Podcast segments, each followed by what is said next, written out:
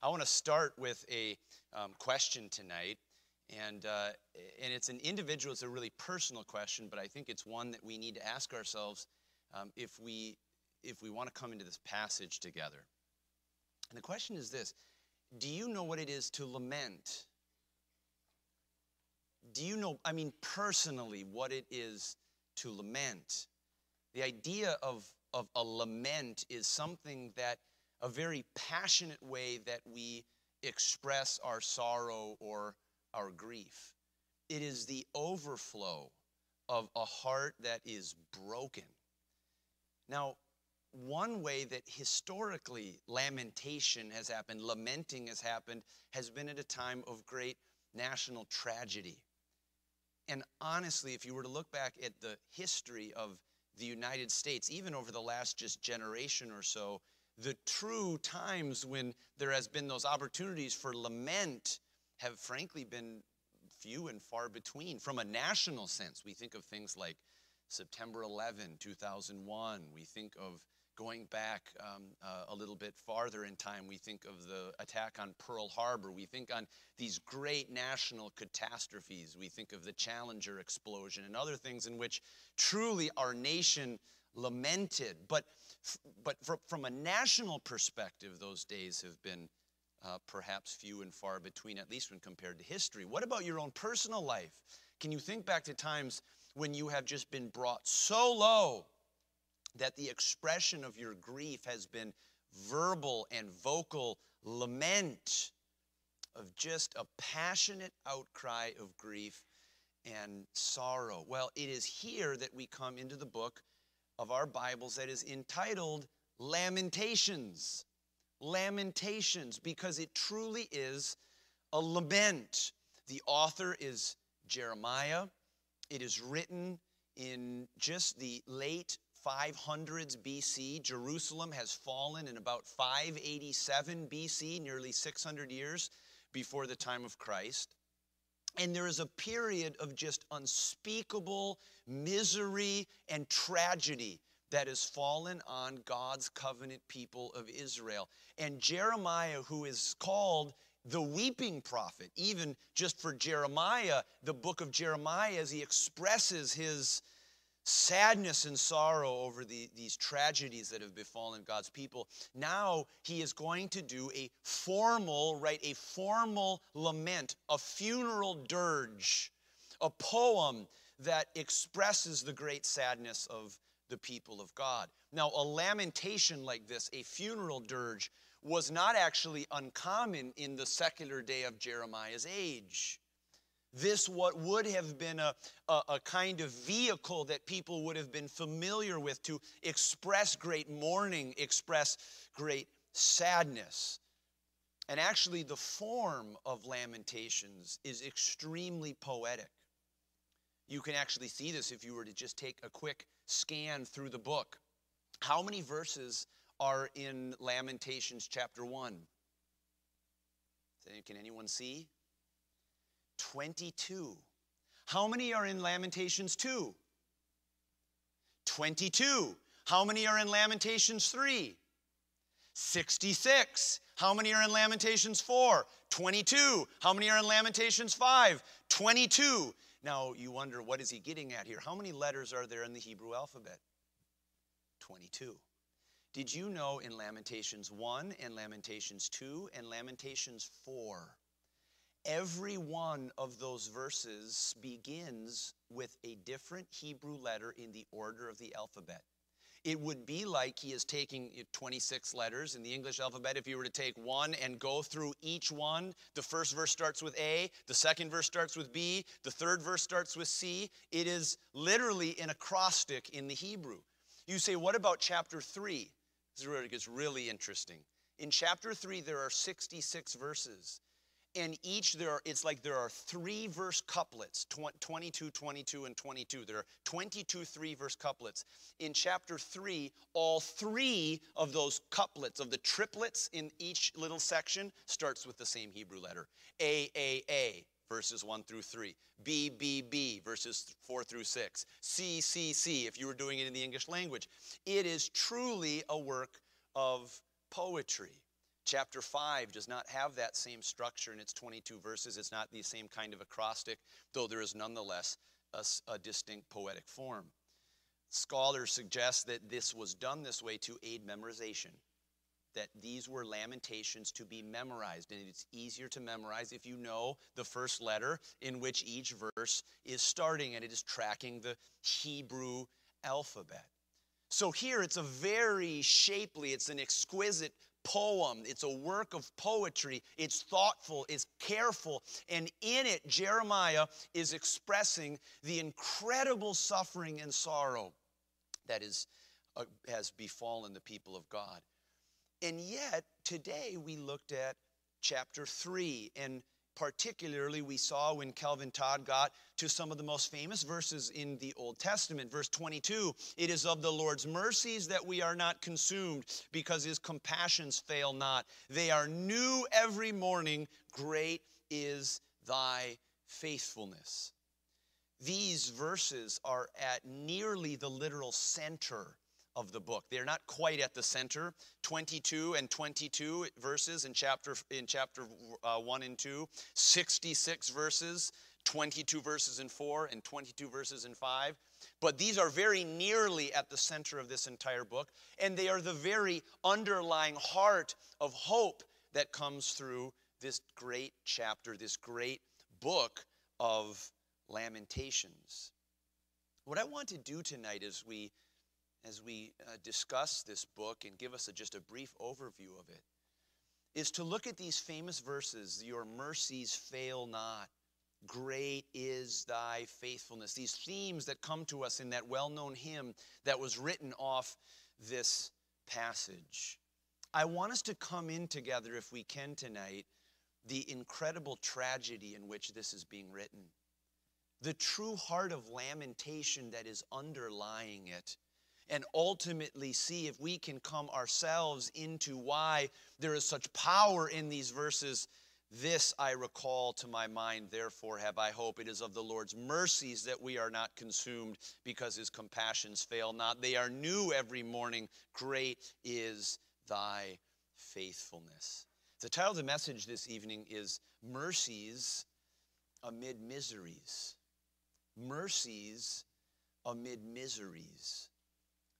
And tonight, if we take one thing away, I hope we take this. It is no matter the misery that you may experience, be experiencing in your life right now, or that you may soon experience, the mercies of the Lord amid even those great miseries are the anchors that will carry you through with joy and with hope, and ultimately with a spirit of gratitude in who God is and what He has done for you. Let's start, if we can, just to understand the context here in what I'm going to call unspeakable miseries. Unspeakable miseries. Now, what is Jeremiah speaking of here in this wonderful piece of poetry? Go back to chapter 1, will you? Chapter 1 of Lamentations. First, we just see here a captured city. Notice verse 1. How doth the city sit solitary, isolated, that was full of people? It was full of people, now it's empty. How is she become as a widow, she that was great among the nations and princess among the provinces? How is she become tributary? She's become like a slave. She weepeth sore in the night, and her tears are on her cheeks. Among all her lovers, she hath none to comfort her. All her friends have dealt treacherously with her. They are become her enemies. Judah is gone into captivity because of affliction and because of great servitude. She dwells among the heathen. She finds no rest. All her persecutors overtook her between the straits. The ways of Zion do mourn because none come to the solemn feast. All her gates are desolate. Her priests sigh. Her virgins are afflicted, and she is in bitterness. This captured city, this is reflecting the great destruction that came on the people of Judah, the southern kingdom of Judah, and the city of Jerusalem, its capital city, when the Babylonians, at the prophecy of God, came in and utterly ransacked the city of Jerusalem, burnt it, destroyed its temple, knocked it to the ground, and utterly ruined the city and its inhabitants. And we see here that the, the story that comes out of Lamentations over and over is that this was no accident. It was actually the hand of God that was behind it. Notice what he says here in verse 8 of chapter 1 Jerusalem hath grievously sinned Therefore she is removed. All that honored her despise her because they have seen her nakedness. Yea, she sighs and turns backward. Her filthiness is in her skirt. She remembers not her last, and therefore she came down wonderfully, or if you will, kind of in astonishingly. Turn over to chapter 2 and verse 1. How hath the Lord covered the daughter of Zion with a cloud in his anger, and cast down from heaven unto the earth the beauty of Israel. And remember not the footstool, not his footstool in the day of his anger. Notice how Jeremiah is just pinpointing that this was God's doing. The Lord hath swallowed up all the habitations of Jacob and hath not pitied. He hath thrown down in his wrath the strongholds of the daughter of Judah. He hath brought them down to the ground. He hath polluted the kingdom and the princes thereof. He hath cut off in his fierce anger all the horn of Israel. He hath drawn back his right hand from before the enemy, and he burned against Jacob like a flaming fire, which devoureth round about. He says in verse 5 The Lord was as an enemy enemy. He has swallowed up Israel. He has swallowed up all her palaces. He hath destroyed his strongholds and hath increased in the daughter of Judah mourning and lamentation. You just see Jeremiah is looking at this utter tragedy, this national tragedy, and he sees that it's God's hand, God's judgment that has done it. In fact, in chapter 1, there is in verse 12 another one of the most famous passages from this entire uh, very somber lamentation. He says, speaking on behalf of Jerusalem, he says, Is it nothing to you, all ye that pass by? Behold and see if there be any sorrow like unto my sorrow, which is done unto me, wherewith the Lord hath afflicted me in the day of his fierce anger. That v- verse right there has been, to, has been uh, put into poetry. You may have heard the, the poem O Vos Omnes, O Vos Omnes. It was put to music by a man named Tomas Luis de Vitoria in the late 1500s, one of the most beautiful choral works of, um, that, that I'm aware of. We studied, I, um, and, I, and I studied in our choral conducting. You should check it out. It's absolutely breathtaking. But here's this picture of this city sitting solitary and looking at all the people passing by on the road and says, Look at me. Look at how sorrowful, look at how broken we are as a people. And you see, ultimately, this lamentation is reflecting on the utter suffering that befell it. And I just want us to see again, if we can come into this suffering together for a moment that Jeremiah was seeing personally. Look at verse 20 of chapter 2. He says, Behold, O Lord, and consider to whom thou hast done this. Shall the women eat their fruit, and children of a span, a span long? Imagine truly being in a situation where you have the prophet of God looking up to God and saying, God, really? The moms are eating the children? Really? Notice what he says. How shall the priest and the prophet be slain, be killed in the sanctuary of the Lord? They're getting destroyed in the temple, God. Look at verse 21. The young and the old lie on the ground in the streets. My virgins and my young men are fallen by the sword. Thou hast slain them in the day of thine anger. Thou hast killed and not pitied.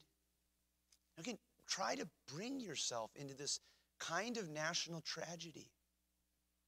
If any of you are like me, you've maybe seen a documentary on the awful periods in human history, like the Holocaust, and you've seen the, the video footage of people being rescued from concentration camps, and you see the emaciated condition that they're in, and the hollow eyes, and just the incredible, the, the, the gray graves of dead bodies being exhumed, and you just say, Oh Lord? You think of, of, of the suffering of those who are starving, the pictures of children who are literally wasting away with a lack of food and disease, and your heart just breaks. You say, God, have mercy. And this is what Jeremiah was seeing, friends, with his own eyes. When you look at, at chapter at chapter 4, look at what he says in, in verse 4 of chapter 4. He says, The tongue of the sucking child cleaves to the roof of his mouth for thirst. The young children ask bread, and no man breaks it unto them. He goes on to say in verse 6 the punishment of the iniquity of the daughter of my people is greater than the punishment of the sin of Sodom. Why? Because that was overthrown just in a moment and no hand stayed on her. It would be better to be destroyed in a moment than to see the utter tragedy that has come on us. You see, in verse 10, he says, goes on to say, the hands of the pitiful woman, that's the compassionate women. The hands of even the women full of compassion have sodden, literally have cooked their own children. And you, you just, you just, any of you who's a mother reading that to see Jeremiah saying it was the compassionate ones that were seemingly forced into this, that, that you can just feel the incredible uh, discouragement, the incredible sorrow that Jeremiah is witnessing and communicating. And what does this result in? Go back to chapter 3. It, it results in a prophet who is utterly downcast, utterly broken at what he is seeing. Will you look with me in verse number 18? Now Jeremiah is speaking. Verse 1, he has said, I am the man that has seen affliction by the rod of his wrath. And now he says in verse 18, And I said, My strength and my hope is perished from the Lord, remembering mine affliction and my misery, the wormwood and the gall. Now pause there for a moment. The wormwood and the gall. Some of you remember in that phrase is used in all hail the power of Jesus' name that poet draws on that idea of the wormwood and the gall. But this is an Old Testament picture of just incredible suffering. There's a prophecy in the Old, in the Old Testament that, that, that, that, that there would even be this kind of gall that would be fed to God's people if they disobeyed him. Jeremiah, even in the book of Jeremiah, says, brings out the prophecy of God that he is feeding them gall and wormwood. And now he says, God, I've tasted it. I've tasted this bitter drink. My mouth is utterly full of it. And then in verse 20, he says, My soul hath them still in remembrance. It's just continually on my mind. And listen to what he says, and is humbled in me. Now, that word humbled there isn't actually just what we think of as showing humility in a good sense. The idea is that his soul is utterly devastated, it's brought low we would say in modern English, we would say he's depressed. I'm utterly depressed. I have these things continually on my mind, and I am discouraged and broken and utterly at my wits' end. And that's where I want to pause. Because it's at that point that Jeremiah, it's like a switch flips. And he says, This I recall to my mind, therefore have I hope. Now, can I just suggest each of us has gone through different miseries in our lives, and there are things that undoubtedly are causing you misery, perhaps even tonight. But can I say, none of us has gone through misery like this? None of us has faced suffering like the people of God faced when Jerusalem was desolate. None of us, I trust, have seen the things that Jeremiah saw as the man of God face to face and gave this lament under the inspiration of the Holy Spirit? None of us. And that's why we see the unspeakable miseries that Jeremiah saw transforming into what he sees, secondly, of the unshakable mercies of God the unshakable mercies. Will you see here with me in verse 21? This I recall to my mind, therefore have I hope. He says, It is of the Lord's mercies that we are not consumed, because his compassions fail not. They are new every morning. Great is thy faithfulness. And I just want to focus on those three words your mercies, your compassions, your faithfulness. Start with compassions. The idea here of the word compassions is it literally comes from a word, a Hebrew word that is the idea of a womb. Now, what an interesting idea, right? The idea that God's compassions are like a womb in which we are protected, sheltered, like a mother's womb shelters and protects and gives comfort to her infant, to her child. In the same way, Jeremiah is describing the kinds of compassions of God, like this protective womb. And he says, Those compassions fail not. They never end. They, they will never run out. There will never be an empty tank of God's compassions. And he says they are new every morning. Every morning there is a new supply of the kindnesses, of the compassions, the care of God. And notice what he connects this to. He says, It is of the Lord's mercies that we are not consumed because his compassions fail not. So he is connecting the kindness to, of God to the mercies of God. It is of the Lord's mercies that we are not consumed. You say, Jeremiah, aren't you already consumed? Look at Jerusalem. Look at the suffering. Look at the tragedy. And Jeremiah says, No, it could be worse. If it weren't the if it weren't for the mercies of God, we'd be utterly destroyed. There wouldn't even be a remnant. There wouldn't even be a promise for the future. There wouldn't be any hope. He says, You got to understand, it could be worse. It is of the Lord's mercies. Now, you probably already know this but I'll say it to you anyway. The word mercies here is one of the most important words in all of our Old Testament. It's a Hebrew word that you, that you would say hesed. You've probably heard of this before. Hesed. What does it mean? The idea is more even than just what we think of mercy. One English writer in a, in, a, in a, a, a translation before the King James Version just kind of created a new word, loving kindness. It has the idea of kindness, it has the idea of love, but it also has this it has the idea of a kind of steadfast loyalty, in a, a loyalty that will never be broken, an absolute fidelity. And that's why it is connected in our Bibles to God's covenants that He makes. In fact, you often see this word in our Old Testament connected to covenant. You remember that? Maybe you've come across that phrase in reading in the Old Testament that God keeps covenant and mercy. He keeps covenant and hesed. Those two ideas being brought together that God keeps his covenant. This is his covenant keeping love, his covenant keeping kindness.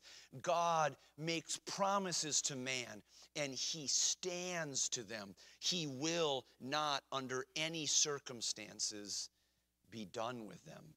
Listen to Micah chapter 7, a prophecy, uh, uh, the words of the prophet in our Old Testament. Uh, he says, Who is a God like unto thee, that pardons iniquity and passes by the transgression of the remnant of his heritage? He retains not his anger forever, because he delighteth in mercy, hesed. He delights in this kind of steadfast love. He will turn again. He will have compassion on us. He will subdue our iniquities, and thou wilt cast all their sins into the depths of the sea. Thou wilt perform the truth to Jacob and the Hesed, the mercy to Abraham, which thou hast sworn unto our fathers from the days of old. I want you to think about that for a moment. This is written after the destruction of Jerusalem it's written when Jerusalem is, there's only, the, of, of the Israelites, there's only a small remnant. Micah said, You're not going to forget the Hesed that you promised to, to, to Abraham. You're not going to forget the covenant that you promised to Jacob, God, because you, you are full of steadfast love. You are a God of mercies, of loving kindnesses. Now, this is why the logic of the prophet is going to work itself out here. You say, How could he have any hope? He says, This I recall to my mind, therefore I have hope. What's his hope in? Not what he sees. All he sees is unspeakable misery and tragedy and destruction and grief. It's not what he sees, it's what he knows. What is that? He says, God, you're a Hesed God. You're a long suffering and loving kindness God. You're a covenant keeping God. You say, what covenant did he have in mind? Well, friends, the Mosaic covenant, the covenant that God made through Moses was what? You follow my law and I'll bless you. And you don't follow my law and I'll curse you. And what were now the people of God experiencing?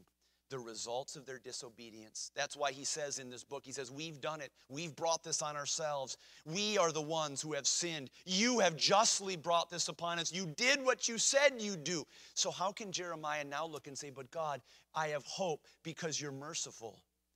Because, friends, the covenant of Moses was not the only covenant that God made with his people.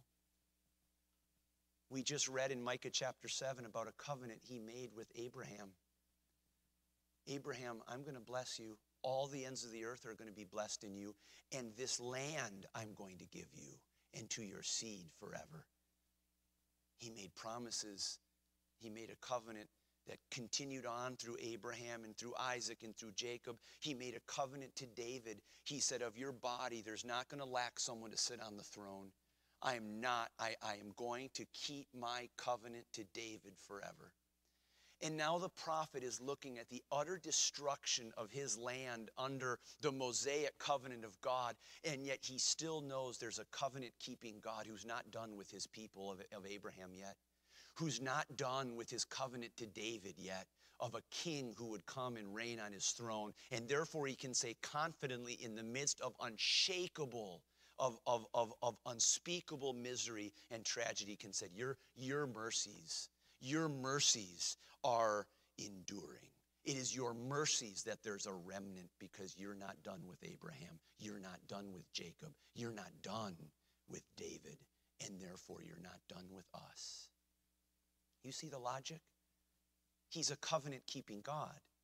And therefore, that connects finally to his faithfulness. Verse 23 They are new. Your compassions, based on your steadfast love, your mercies, are new every morning. Great is thy faithfulness. The idea here is just complete stability, it is complete fidelity, complete trustworthiness. You, God, are a covenant keeping God who will always keep your word and do what you say. Now, what does this mean? Keep on reading now and see what this means for Jeremiah.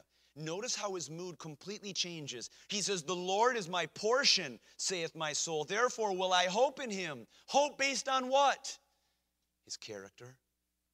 The Lord is good unto them that wait for him, to the soul that seeketh him. It is good, listen to this, that a man should both hope and quietly wait for the salvation of the Lord.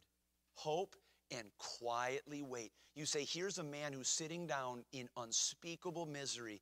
And he, what does he know to do? He just said, God, you're a covenant keeping God, and therefore I can just sit here and wait that you are going to deliver, that you are going to be faithful to your word, and that you're going to keep the covenant that you promised. So, God, I'm just going to sit here and I'm going to hope and I'm going to wait.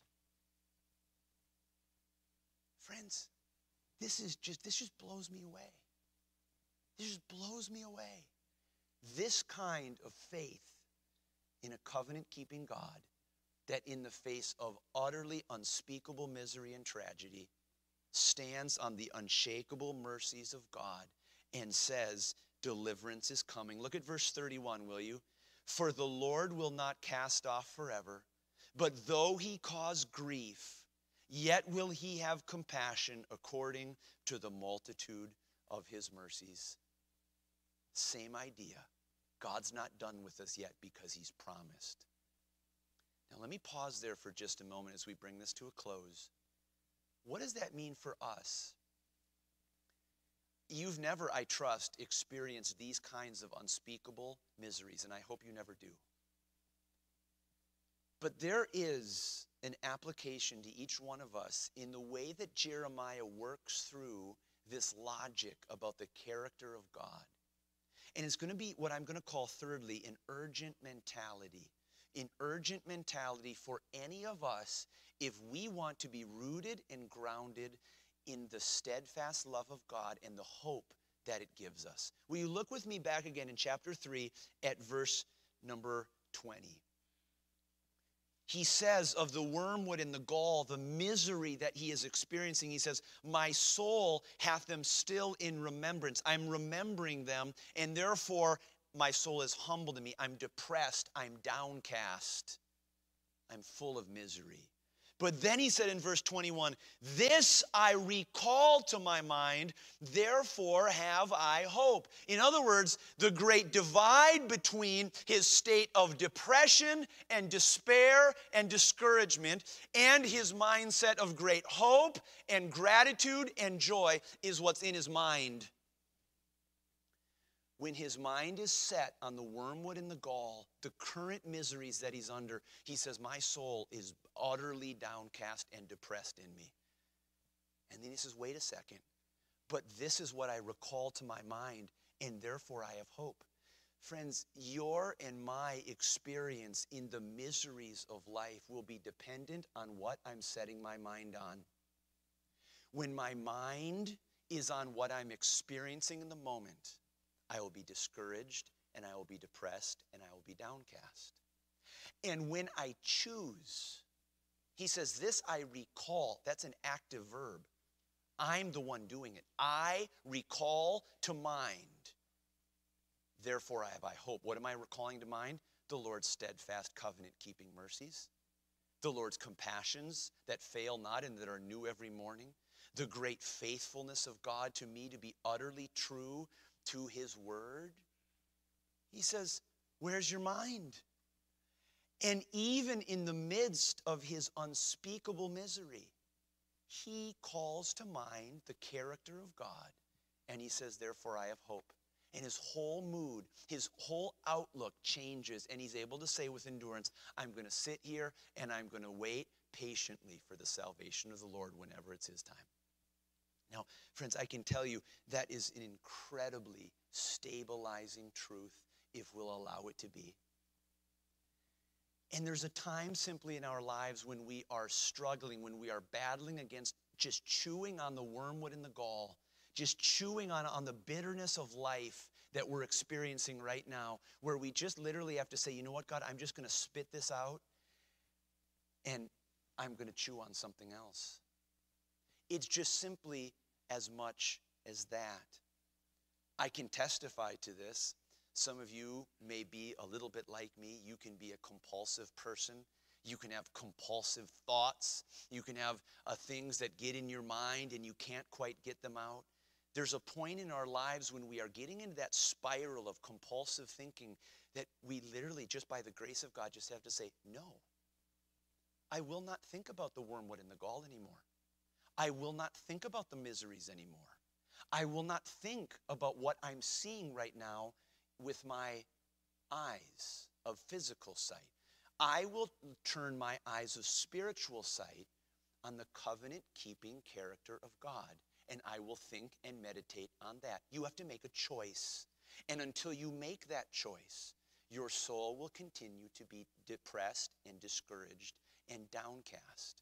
It is as simple as what are you remembering? And what are you recalling to mind? Where are you choosing to set your mind? Do you know there's a wonderful story here behind the hymn, Great is Thy Faithfulness? The man who wrote this hymn was a man named Thomas Chisholm. Thomas Chisholm also wrote other hymns. He wrote, for example, Living for Jesus, a life that is true, striving to please Him in all that I do. He wrote over a thousand poems. But the true life of Thomas Chisholm actually was a somewhat somber one. Thomas Chisholm was a man who came to faith. He had a, a, a, breakdown after the death of his mother. He was a man who desired, after his salvation, to become a minister. He became a Methodist minister for only a short period of time, about a year, before poor health forced him out of the ministry. He tried to become an insurance agent. He tried to do anything he could to bring in income to support his family. He ultimately ended up in a nursing home uh, a Methodist nursing home, and there he ended his days, dying in 1960. Thomas Chisholm. And Thomas Chisholm testified He said, My income has not been large at any time due to impaired health in the earlier years, which has followed me on until now, although I must not fail to record here the unfailing faithfulness of a covenant keeping God, and that He has given me many wonderful displays of His providing care, for which I am filled with astonishing gratefulness.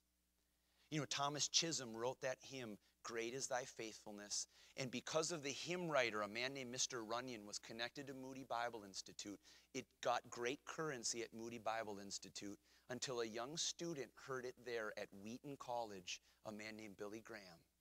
And Billy Graham took that hymn and, and had it sung in his crusades by a man named George Beverly Shea. And over the last 100 years, next year is the 100th year anniversary of Great is Thy Faithfulness. It was written in 1923. It has become one of the greatest and most famous of all Christian hymns because it speaks so powerfully exactly to this truth. Will we focus on the miseries that we are experiencing, or will we focus on the unshakable mercies of a covenant keeping God? There's just one more thing how are you going to know that the covenant keeping God has a covenant with you? How can you rely on a covenant keeping God? And to that, I would just simply say this the same man who wrote this book of Lamentations, Jeremiah, in Jeremiah chapter 31, tells us that the days come, God says, in which I will make a new covenant with the house of Israel and with the house of Judah, not according to the covenant that I made with their fathers in the day that I took them by the hand to bring them out of the land of Egypt. He says, But this shall be the covenant that I will make with the house of Israel. After those days, saith the Lord, I will put my law in their inward parts and write it in their hearts, and will be their God, and they shall be my people. Friends, do you know that if you are in Jesus today, you are experiencing the benefits of a new covenant that God has made with you? As his covenant person that he has committed to put by his Holy Spirit his law in your hearts, for him to be your God and for you to be his people. You see, the ultimate pointing forward of the book of Lamentations is to the Savior Jesus Christ, who, if you will, on the cross said, Look at me, all you who pass by, and see if there be any sorrow like my sorrow. The one who took the wormwood and the gall of bitterness in the cup that God had given him to drink and drank all of it on the cross, who took the greatest unspeakable miseries and tragedies upon his own life so that you would be able to come into the covenant with Him. You see, we're about to go in to participate in the Lord's Supper tonight. And I would just remind you that when we take that cup together, we are going to read the words of Jesus when he said, This cup is the new testament, literally, the new covenant in my blood. This do it as often as ye drink in remembrance of me. You see, every Sunday we come to take the Lord's Supper together.